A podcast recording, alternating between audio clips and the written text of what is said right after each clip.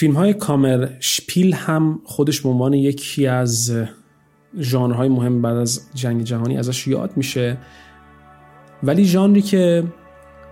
به نوعی بولتر هست به نوعی بزرگتر و مشهورتر هست در اون دوران تاریخ سینمای آلمان ژانر اکسپرسیونیسم هست. با همدیگه بررسی می‌کنیم ببینیم که ویژگی های بارز ژانر اکسپرسیونیست چی هست و چطور به وجود میاد.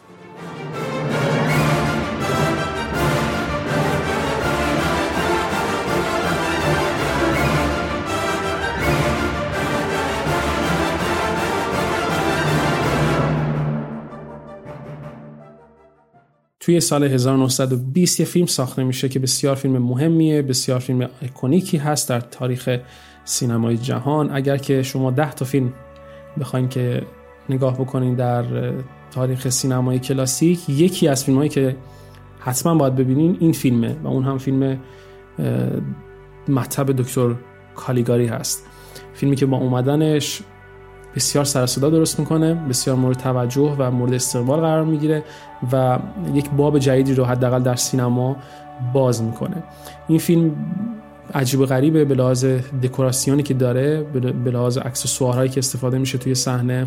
و به نوع به خاطر میزان سن و طراحی که داره بسیار عجیب و غریب هست. از دکورهای استرلیزه ای استفاده می‌کنه در ساختن این فیلم که یک در واقع تکنیکی است که در گرافیک هم استفاده میشه تکنیک استرلیزاسیون که همون تکنیک رو در این کار هم استفاده می‌کنن. یک چیزی هست از ترکیب اشکال هندسی متقارن کنار هم دیگه و استریزی کردن کل فضا با محیطی که اتفاق افتاده و همینطور آدم هایی که در روی صحنه هستن. یعنی همه چیز در کنار هم دیگه به یک شکل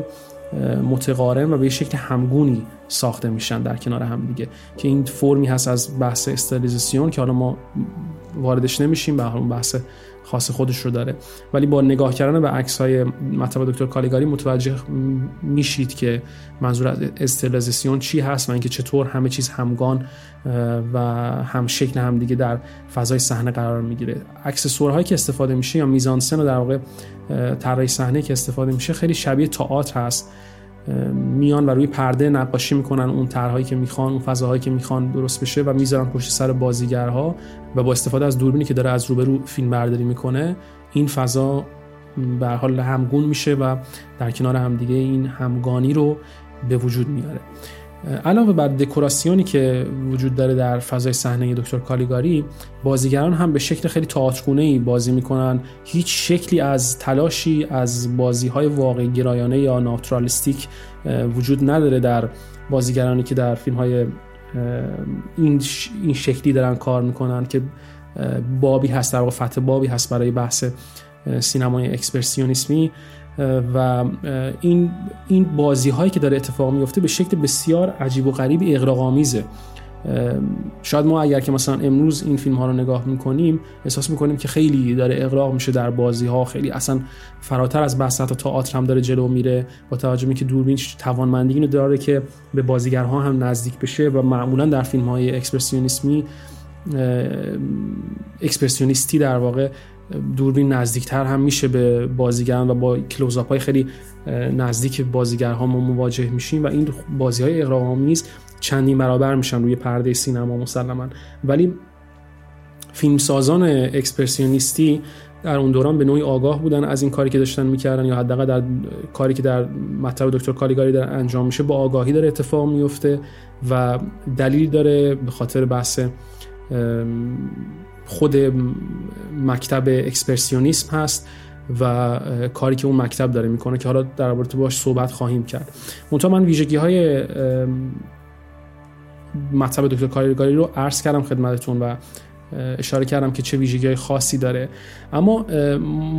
چیزی که می‌تونیم در رابطه باش صحبت بکنیم اینه که منتقدینی هستن در واقع صاحب نظران و منتقدینی هستن که اشاره می‌کنن که اکسپرسیونیست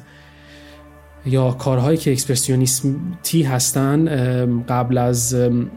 دکتر مطلب دکتر کالیگاری هم وجود دارن که این حرف خب بیراه نیست و خب این مکتب در هنر وجود داشته در سده 19 که به حال نقاشان خیلی زیادی کار می‌کردن و مثلا تاکید خاصی داشتن روی بحث های ناتورالیستیک یا اینکه مثلا استفاده از شکل های امپرسیونیسمی سبکا و کارهای در واقع که انجام می‌دادن. اما با چرخش قرن از سده 19 به سده 20 به نوعی معلفین کارهای اکسپرسیونیسم میان و این نوعی دهنکجی می‌کنن به تمام این واقعگرایی که معلفین کارهای امپرسیونیسم دارن ارائه میدن. یعنی مثلا شما اگر که پرسپکتیو صحنه ها رو نگاه بکنید می‌بینید که اصلا چیزی به عنوان پرسپکتیو صاف ما یا در واقع بالانس در افق مثلا یا اون چیزی که هورایزن بالانس مثلا ازش اشاره می‌کنن وجود نداره در کارهای اکسپرسیونیستی. و دلیل هم داره و دلیلش هم همین در واقع دهنکجی هست که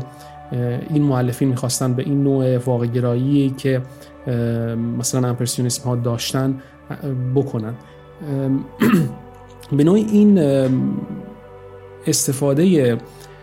غیر واقعی و اگزاجوری شده بازی ها فضا مکان نور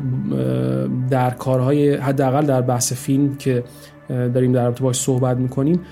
یک نوعی از اشاره معلفین هست به بیان احساسات و بیان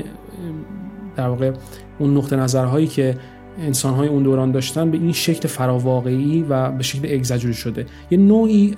خیلی از در واقع بحثی هم که میشه میگن که مثلا شاید به نوعی از فشار جنگ یا فشار اقتصادی این قضیه میاد که خب باز هم این هم بیراه نیست به نظر من هم و می‌تونه این هم باشه یه بخشی از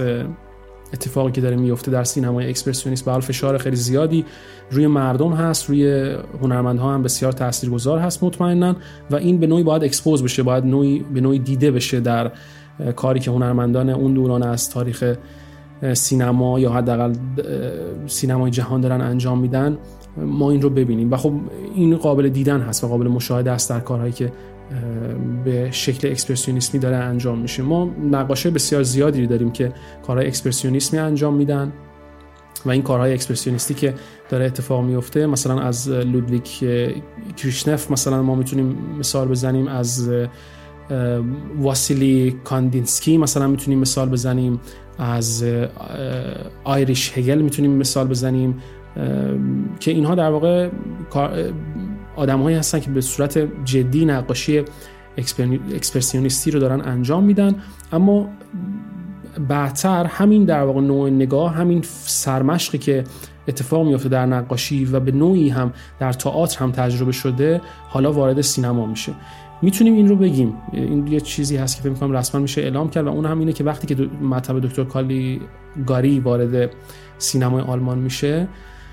خیلی یک مثلا چیز عجیب و غریبی نیست برای مردم. وقتی که مردم این رو در سینما ها می‌بینن احساس نمی‌کنن که یک اتفاقی داره میفته که مثلا تا حالا قبلا هیچ وقت اتفاق نیفتاده ولی کاری که